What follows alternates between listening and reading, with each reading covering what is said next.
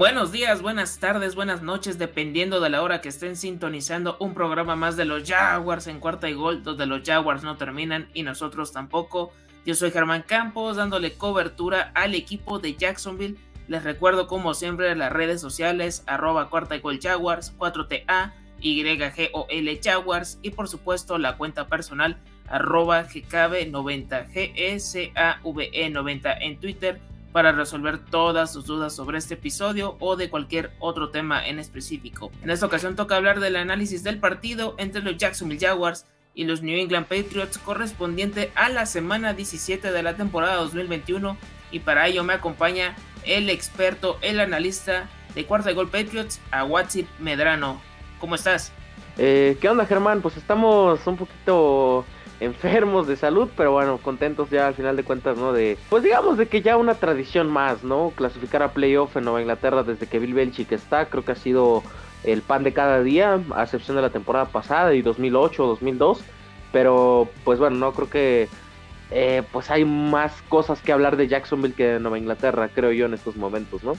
Sí, de todo un poco. Creo que va a estar interesante este episodio con el marcador final, que fue a favor de 50-10 de los de Bill Belichick, que pudieron concretar este triunfo y que los acerca aún más para ser el sembrado número 1 de la conferencia americana, mientras que el equipo de Florida se va hundiendo cada vez más y todo parece indicar que si en la última jornada no sucede algo extraordinario, van a ser el pick número 1 del draft del 2022, pero vamos a ir arrancando, calentando motores, a Watson, porque los jugadores inactivos de cada uno de los equipos estuvieron de la siguiente forma. Por parte de los Jacksonville Jaguars no estuvieron Neville Lawson, Sargent, tampoco estuvo Dakota Allen y el propio James O'Shaughnessy. Por parte de los New England Patriots también tuvieron bajas importantes, algunas por decisión del staff de coaching, otras porque ya no era necesario tener a tanto jugador en esa posición. N'Keal Harry, Jared Stidham, Nelson Agholor, también estuvo Wade, J.J. Taylor, Damien Harris, entre otros muchos más. A Watson, ahora sí, ¿cuáles fueron tus reacciones rápidas después de este marcador que pues queda para el recuerdo en esta histórica rivalidad? Pues sí, no, o sea, un marcador muy abultado. Realmente Nueva Inglaterra, pues no podemos decir mucho, o sea, dominó.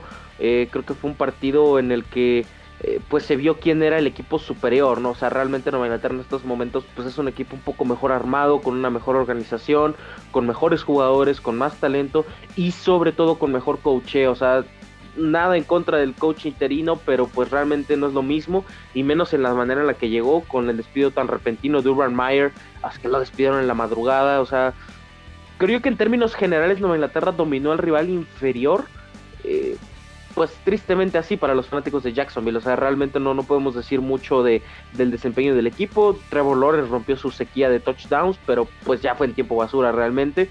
Y creo yo que Mac Jones, partido sólido. O sea, creo que es lo que nos ha venido mostrando toda la temporada, ¿no? Dominar a equipos que no son tan fuertes a comparación de, por ejemplo, unos Cowboys, unos Tampa Bay Buccaneers o demás. Pero nada más, ¿no? Notas así muy rápidas que tengo que decir es que Damien Harris salió del partido, no sé si te diste cuenta, lo mandaron a la banca después del segundo touchdown. Esto debido, no lo mencionamos en la previa pasada, se me pasó ese detalle, pero tiene una lesión en la pierna, en la pantorrilla, entonces lo mandaron a la banca luego de esos dos partidos, de esos dos touchdowns. Entra al quite de Ramondre Stevenson y como si nada, o sea, el juego terrestre siguió funcionando de manera perfecta. También resaltar a los jugadores que subieron del practice squad, D'Angelo Ross es el basquetbolista de los Minnesota Timberwolves. D'Angelo Ross jugó pues bien, 9 jugadas, probablemente poco que mostrar, tiene ciertas cosas, cierta habilidad que podemos explotar por ahí. Y pues Daniel Equale, pues ya lo habíamos hablado, un jugador que cada vez que sube del practice squad pues ha rendido bien. Y la sorpresa de muchos, o sea, el wide receiver Kristian Wilkerson, que en términos generales tuvo un buen partido. O sea, 8 targets para 4 recepciones, más de 40 yardas, 2 touchdowns. O sea, es un buen saldo. Creo que ni N'Keal Harry en su mejor partido ha tenido estos números, pero también hay que bajar un poquito la euforia. Es un receptor no tomado en el draft. Entendemos que es la especialidad del equipo reclutar ese tipo de jugadores. Un Danny Amendola, un Chris Hogan, un Julian Edelman mismo, que bueno, él fue séptima ronda, un David McGuinness, o sea, puedo mencionar una infinidad de jugadores en ese sentido, pero no hay que encender las alarmas todavía con él de que va a ser la super promesa, o que Nelson Agholor lo mandamos a otro equipo, que a N'Keal Harry lo mandamos a Houston, o sea, no, o sea, hay que tomar ciertas medidas, es un buen partido, pero creo que de ahí nada más, o sea, creo que en términos generales el equipo funcionó bien, no hay mucho que decir en contra de un rival como Jacksonville, que pues realmente está peleando más por no ser el pick número 1 global que por buscar algo más, y pues creo que es eso, generar un partido completo del equipo de Nueva Inglaterra, y pues un partido que refleja la triste realidad que está teniendo el equipo de Jacksonville. Correcto, y ahorita que mencionaste a D'Angelo Russell, o sea, no me extrañaría, sabiendo las capacidades de Bill Belichick de convencer a los jugadores que puedan ir a Nueva Inglaterra y poder hacer algo más allá. Yo creo que hasta lo adaptaría en alguna posición interesante en este esquema que él tiene, pero pues ahora sí que todo puede pasar, o sea, ya después de lo que vimos el fin de semana, de las tribunas que se estaban cayendo ahí en el FedEx Field, ahí con Jalen Hurts, lo de Antonio Brown despidiéndose a medio partido, y aventando todo ahí a la banca, a la tribuna, pues creo que todo puede suceder, ya no me extrañaría nada. Por parte de los Jacksonville Jaguars, pues el ataque terrestre estuvo en esta ocasión compartido, dividido con Dare Ogunbowale, que fue el líder en acarreos, con 9 y 36 yardas, y el que también acompañó a este running back fue Raekwon Armstead.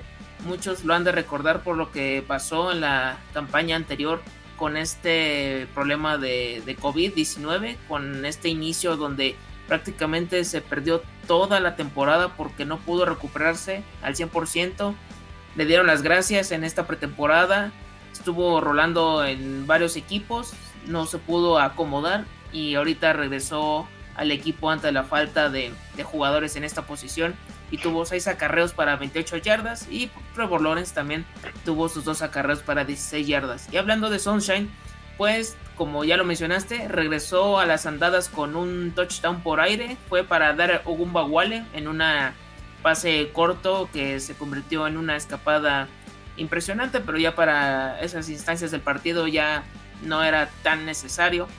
17 de 27 pases completos, 193 yardas, y también sufrió 3 intercepciones costosísimas, porque en cada una de ellas significaron puntos para los New England Patriots. Aparte sufrió 2 sacks para pérdida de 20 yardas. El mejor por aire fue Laquon Treadwell, 6 targets, 6 recepciones, 87 yardas, y de ahí en fuera lo demás. Creo que los más rescatables, de nueva cuenta, este cuarteto: Marvin Jones con 46 yardas, Dare Ogunbowale y Laviska Shenault fueron los que más sacaron la cara por parte de este equipo de los Jaguars, que a final de cuentas no pudieron hacer mucho al respecto. Cuando mucho pelearon al principio, lo he de decir, pero creo que era cuestión de tiempo para que el equipo de Bill Belichick de Foxborough pudiera salir avante en este partido. Y nada más para ver las estadísticas, aquí tenemos una de las tantas cuestiones por las que este equipo del Gillette Stadium salió con la victoria. En primeras oportunidades, 32 por parte de los Pats, por solo 11 de los Jaguars, o sea, casi el triple. En efectividad de terceras oportunidades, Jacksonville solo se quedó en 33.3%, mientras que New England hizo un 80%. Eso sí, también hay que destacarlo. Y el tiempo de posesión, claro está, 23 minutos con 14 segundos para la franquicia de Florida, mientras que el equipo local tuvo 36 minutos con 46 segundos. De todos estos datos, Agustín, ¿con qué te quedas de este partido? ¿Qué te gustaría que siguieran implementando para los siguientes compromisos? ¿Y qué te gustaría que ajustaran, a pesar de que el marcador fue muy abultado? Primero que nada, ya manden a la banca a Miles Bryan, maldita sea, con este jugador. Se me iba a exaltar un poquito. Dale. La recepción larga que permite de Laquon Treadwell, esta jugada bastante bonita, o sea, fue impresionante lo que puso Sunshine. O sea, no puede ser que entre dos corners no puedas llegar y meter un manotazo. También hubo un montón de escapadas. La escapada del touchdown fue culpa de él. O sea, se le fue el tacleo en el momento clave. Y ¿ya qué podemos hacer? O sea, creo que ese es un punto que me molesta en general, Miles Bryan. Desgraciadamente, a pesar de que no me guste cómo esté jugando estas últimas semanas, dio positivo a COVID-19. No se le desea el mal a nadie, evidentemente, pero al final de cuentas, productivos, creo yo, ¿no? O sea, me gustaría que lo implementaran más. Las críticas hacia Josh McDaniels por no implementar a Jonnu Smith, pues como lo implementaban los Titans, ¿no? Con pases pantalla, con cortina de bloqueo, dándole acarreos, reversibles, reversa al cerrado, y demás. Creo que es notorio, incluso hasta le han dado acarreos en las últimas semanas. Eso me gusta en general. Me gustaría que le dieran más protagonismo porque fue una firma muy cara. O sea, fueron $50 millones pagados en Jonnu Smith, y para que no esté rindiendo como esperarías. Digo, o sea, Hunter Henry tiene menos dinero garantizado y aún así está jugando mejor. Y creo yo que en ese sentido, por ahí Nueva Inglaterra pudiera ajustar en ese lado, ¿no? Por el otro lado, ya creo que N'Keal Harry está más fuera que dentro de la organización. Eso no tiene ninguna duda. Muy probablemente la siguiente temporada lo veamos en un equipo de practice squad, porque es ridículo que no juegues un partido y el suplente del suplente, que es Kristian Wilkerson, juegue mejor que tú y produzca más que tú. O sea, ya es un poquito alarmante en ese sentido la situación. Yo creo que en términos generales, Nueva Inglaterra jugó redondo, jugó bien, pero siguen habiendo detalles. No darle balón a Jonnu Smith, tener todavía N'Keal Harry en el roster activo, me parece que debe de ser bajado a practice squad. Y pues también resaltaría, no sé, el mal funcionamiento, el mal rendimiento de Miles Bryan, que me gustaría que le diera más oportunidad a D'Angelo Ross o de, no sé, se le den a Jawan Williams, que también es pick de esa generación de N'Keal Harry, segunda ronda.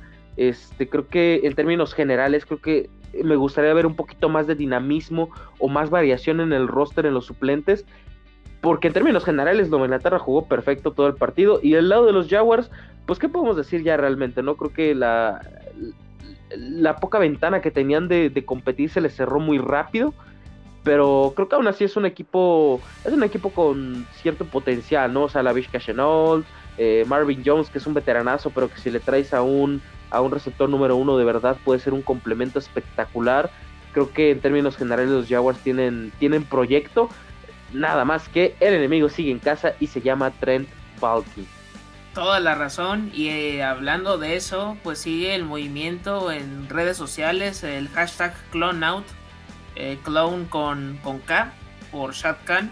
Y es que en todas las publicaciones que ustedes lleguen a ver de los Jacksonville Jaguars, para dar reporte de lesionados, para dar de alta jugadores de la lista de COVID-19, para dar alguna programa especial de los insiders de este equipo, o cualquier otra situación relacionada a esta franquicia, todos, absolutamente todas las respuestas ponen el emoji del payaso con bigote, y es algo que ha estado constantemente, y yo creo que eso no va a cambiar hasta que este personaje se vaya del equipo.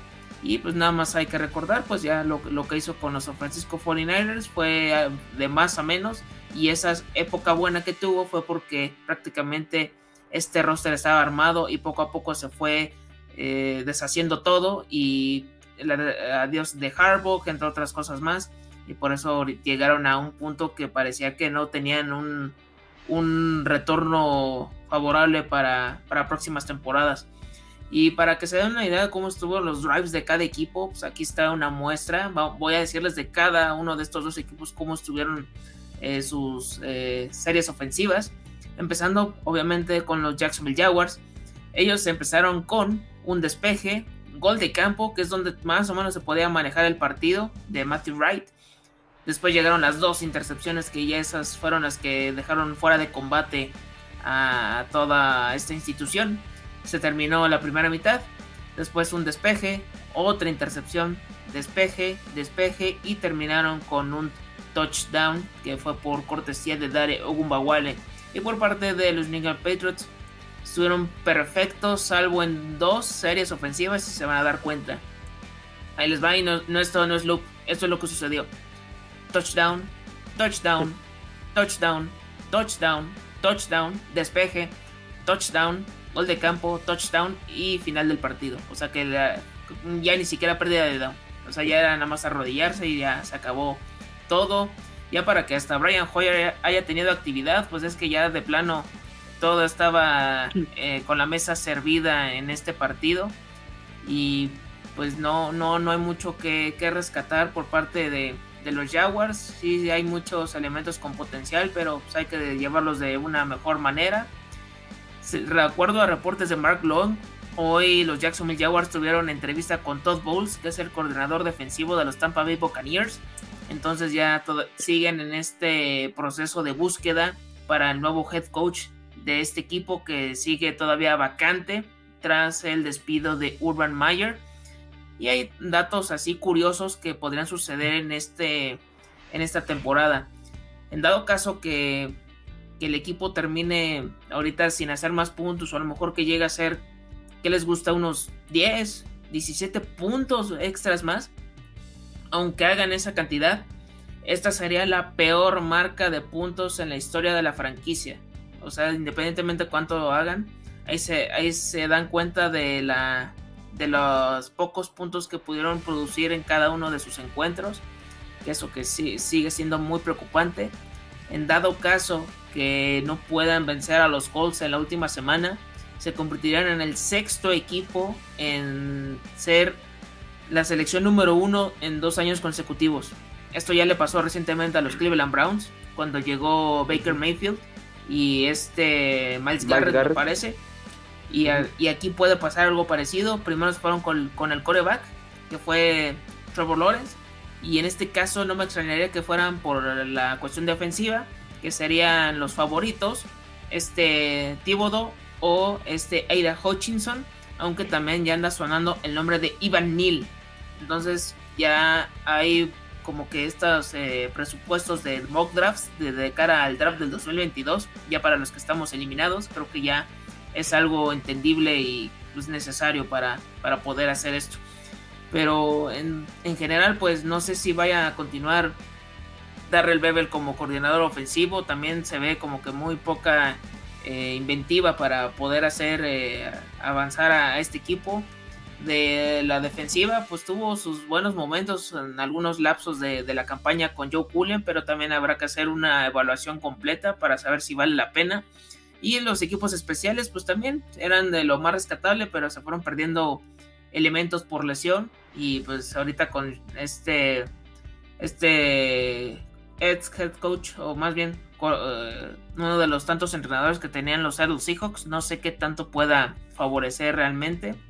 Hay que hacer un repaso muy, muy exhaustivo y saber quiénes se pueden quedar y a ver a quiénes pueden traer en agencia libre. Va a ser un off-season bastante largo para el equipo de Florida, que en estos momentos pues tienen la peor marca de la NFL, y le siguen los Detroit Lions, que también parece que también no podrían conseguir una última victoria en esta semana 18, pero pues todo puede pasar, any given Sunday, así como dirían algunos.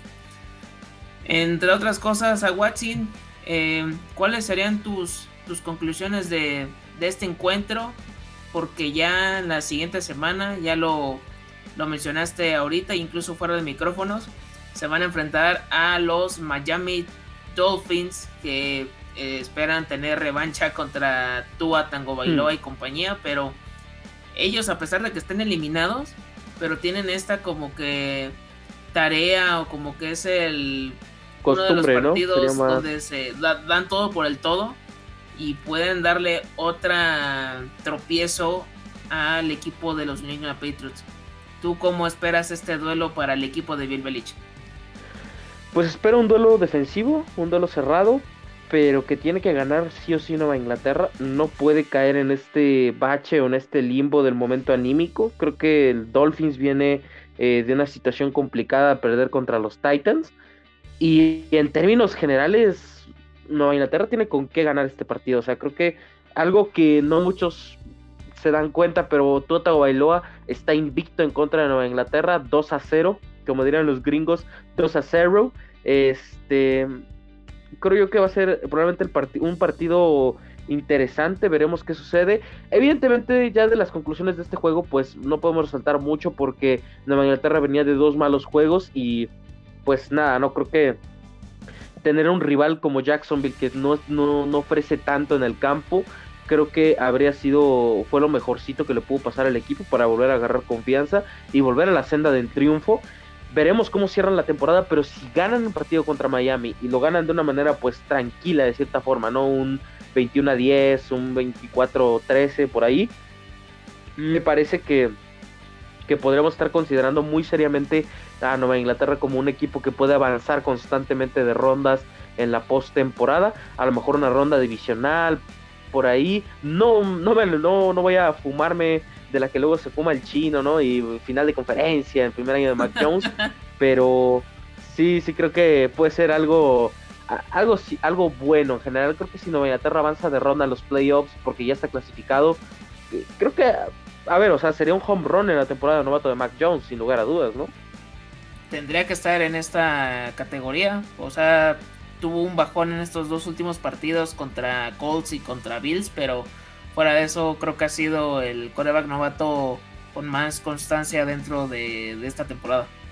Sí, o sea, y también está en un equipo que lo ha rodeado bien, o sea, a lo mejor Kendrick Bourne no es Antonio Brown en sus años mozos, o Jacoby Myers no es ¿quién te gusta? Calvin Johnson, pero creo que en términos generales no tiene un mal equipo Mac Jones en el cuerpo de receptores, o sea, a veces te responde Nelson Agholor, a veces te responde Kendrick Bourne, o Jacoby Myers, o Kristian Wilkerson, pero pues a final de cuentas alguien levanta la mano en el ataque, ¿no? Y creo que eso es importante, el juego terrestre, pues como siempre, ¿no? El sello de Bill Belichick, que por cierto, a Damien Harris le faltan un poco más de 110 yardas terrestres para poder convertirse en el primer running back desde LeGarrette Blount en llegar a las 1000 yardas por tierra con el equipo, lo cual resulta chistoso, ¿no? Porque estamos hablando de un equipo de Nueva Inglaterra que es muy corredor, ¿no?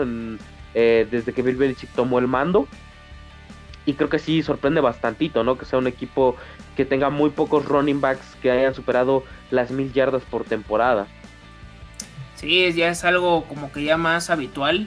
De hecho, pues si nos remontamos a hace algunas décadas, pues nada más eran de 14 o 15 partidos, pero con el paso del tiempo han ido aumentando un encuentro por temporada, y ahorita pues creo que es algo ya más viable de no solo estos running backs, sino de cualquier posición en el que puedan romper los récords más rápido. Pues ya vimos lo que hizo Jamar Chase, una locura en Cincinnati, que es para una marca nueva para un wide receiver novato en la historia, o sea, con las yardas que generó, los touchdowns que tuvo, eso sí queda para la historia sin duda alguna. Y pues creo que sí, McCorkle está en esta disputa, yo creo, no habría ninguna discusión.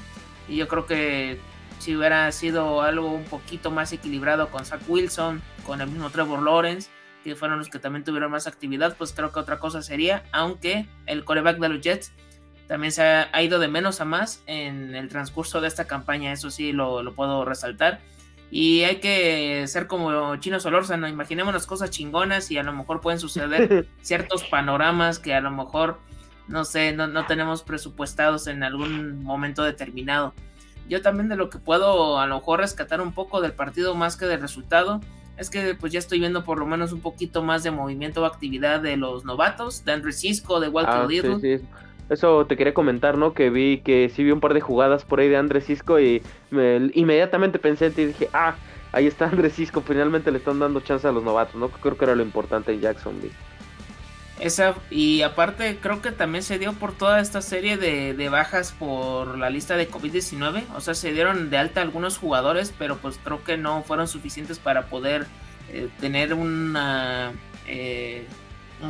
roster completo, y por eso yo creo que se les abrió las puertas. Pero de todas maneras pues creo que sí era indispensable para saber qué va a pasar con ellos, porque a lo mejor ahorita como Trey Lance, ahorita tuvo la oportunidad por la lesión de Jimmy Garoppolo, pero en sí no había tenido tanta oportunidad de mostrarse, y a lo mejor con un poquito de dificultades, pero pudieron vencer a los Houston Texans. Pero a pesar de todo, pues creo que cada uno de estos dos equipos tiene diferentes panoramas, cada uno está viendo para diferentes caminos. De lo que rescato también mucho de los Pats es su defensiva. Con los que me quedo indiscutiblemente es JC Jackson y Matt Judon, son los jugadores que están manteniendo así a flote a esta defensiva, y se le puede agregar Banoy, Phillips, entre otros muchos más, pero el mismo Christian Barmore, que sí, cada vez que lo veo sí sigo pensando qué hubiera pasado si se lo hubieran llevado a los Jacksonville Jaguars. Creo que otro gallo cantaría y no estaríamos ahorita sufriendo que Travis Etienne está lesionado, entre otras cosas más, pero pues son cosillas que han ido sucediendo a lo largo de los años con este equipo. Ya nada más para ir cerrando a Watson, pues ahora sí, tus New England Patriots están ya para playoffs, así ya sinceramente, y ya checando todos los números, ¿los ves llegando hasta final de conferencia o crees que puedan quedarse un paso antes? Obviamente creo que se van a quedar un paso antes. O sea, yo soy fiel creyente de Bill Belichick. O sea, si hay alguien que no, por más errores que cometa, por más veces que me decepcione, si alguien no dejo de confiar es en Bill Belichick, porque es el mejor entrenador de todos los tiempos. Pero sinceramente no veo este equipo avanzar más allá de la ronda divisional. Inclusive sin ningún problema se pueden ir en la primera ronda, se pueden ir en wildcard, eliminados por Cincinnati o por Buffalo, porque realmente pues no es un equipo que sobresalga de su talento. O sea, si bien es cierto el esquema ayuda muchísimo, pues ya realmente el talento humano que tiene Nueva Inglaterra en estos momentos no es el ideal. Claro, eso decíamos en el 2018, pum, campeonato, decíamos eso en 2003, pum, campeonato y demás. O sea, son situaciones que pasan, pero estamos hablando de una NFL que te vas a enfrentar a los Bengals, te vas a enfrentar a los Chargers, a los Chiefs, a los Titans y a los Colts. O sea, son equipos mucho más completos que tú. Los mismos Bills son un equipo más completo, más balanceado en cuanto a talento de sus jugadores. Pero no creo que Nueva Inglaterra llegue a la final de conferencia. Yo creo que si llega a una ronda divisional peleando bien, me parece un logro gigante de Bill Belichick, pasar de un año de 7-9 a irte en la ronda divisional después de ganar un juego. Me parecería lo ideal y me parecería un salto importante de calidad con Mac Jones, O sea, para mí, sinceramente, lo más importante es que Mac Jones se desarrolle bien. Ya rompió el récord de franquicia de más pases de touchdown para un novato. Lo tenía un tal Jim Plunkett en los años 70 con 19 pases de touchdown. Pero pues creo que en términos generales Nueva Inglaterra es un equipo competitivo. No creo que llegue a más allá de la ronda divisional, pero puede dar sorpresas. Y ahorita que hablas de récords de franquicia, pues Trevor Lawrence, con todo y que a lo mejor no ha sido su mejor año de debut en la NFL, pero también ya rompió la marca de más yardas aéreas de la franquicia en la historia de los Jaguars, para que se den una idea de cómo ha estado el panorama con este equipo a lo largo de los años, más que nada para un quarterback novato, porque pues también hay algunos que sí tuvieron un poquito más de tiempo dentro de esta institución, pero pues ahorita también ya tiene algo de qué poder trabajar y qué poder desarrollar. Creo que sí ha sido complicado, y creo que hasta otros equipos como los mismos Texans tienen más carencias, pero a pesar de todo los han sabido manejar bien con el talento que tienen, y ahí está la muestra. Pues ahorita tienen 2 victorias más que los mismos Jacksonville Jaguars, y ahorita van a acabar otra vez en tercer lugar de esta división, y este equipo va a acabar de nueva cuenta en el último sitio de este sector de la conferencia americana. Si todo va como yo me imagino, pues no vamos a ganar ningún partido divisional. O sea, va a ser barrida de los Titans, de los Colts y ya de los Texans. O sea, no creo que pase algo extraordinario en la última semana, dependiendo qué elementos tengan activos para esta semana 18. Yo no sé si vayan a seguir colocando a Trevor Lawrence, más que nada por lo de la línea ofensiva que está parchada, y a mí me da temor más que nada por una lesión. No sé si en algún momento podrían poner a CJ Beathard, pero ya quitando todo eso, pues hay que ver hacia adelante y qué va a suceder con los jugadores como Travis Etienne, DJ Chark, el mismo James Robinson, a qué altura de la temporada 2022 van a regresar, porque sí, cada uno tuvo una dificultad en sus bajas, pero no sé cómo vayan a regresarse al 100% o cómo vayan a estar realmente, pero